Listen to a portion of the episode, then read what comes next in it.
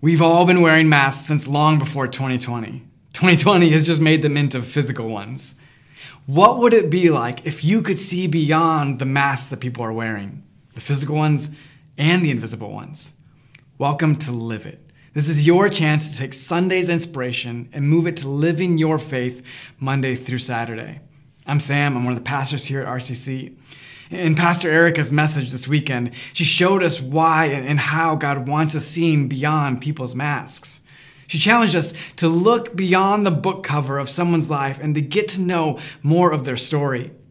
She showed us just how powerful that can be, and she showed us how this is the way God commands us to live. It says so. In 1 John 4:20, it says, "If someone says, 'I love God,' and hates his brother, he is a liar. For the one who does not love his brother whom he has seen cannot love God whom he has seen." To enrich this truth even more, let me tell you a little story about Jesus. Jesus, he went to dinner with the Pharisees this one time. They invited him over, and when he's there, he's sitting at dinner, and there's this woman, this immoral woman, who brings an alabaster jar filled with perfume, and she makes her way into the room, and she falls at Jesus' feet, and she breaks open the jar and begins to wash Jesus' feet with the perfume and with her tears and with her hair. And the Pharisees that are there, they're beside themselves. You get the feeling that they are really uncomfortable. One of them kind of says to himself, he says, if Jesus only knew what kind of woman this was, he would have nothing to do with her. But Jesus, he tells this short parable when he knows what this Pharisee had said or thought. He says there's two men who had been forgiven a debt. One had been forgiven a very large debt. One had been forgiven a small debt. And he asks the Pharisee, he says, which one loves the forgiver more? The Pharisee responds with the larger one, obviously. So then Jesus makes this point. It's in Luke 7:47 through 48, and it says this, "I tell you, her sins," the woman who'd been washing his feet, "and they are many, have been forgiven. So she has shown me much love. But a person who is forgiven little shows only little love." Then Jesus said to the woman, "Your sins are forgiven." Jesus, he saw beyond the mask. He saw her heart.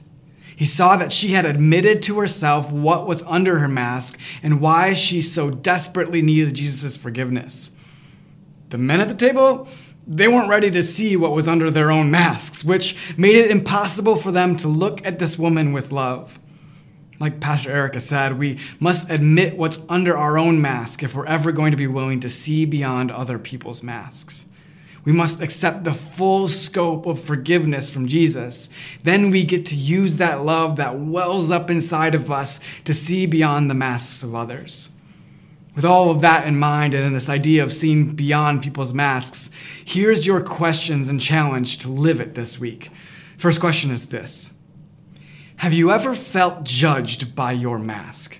It's like a label that someone gives you. Have you ever felt judged for that, and how did that feel? The second question is this.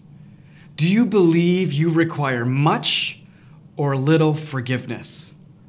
How does your answer to that question make you feel toward others? And the final question is this. Who have you judged by their mask without taking the time to learn their whole story? Today and for this week, here's my challenge to you. This week, see beyond someone's mask by taking the time to learn more of their story. That's it today. Have a great week, and let's live it together.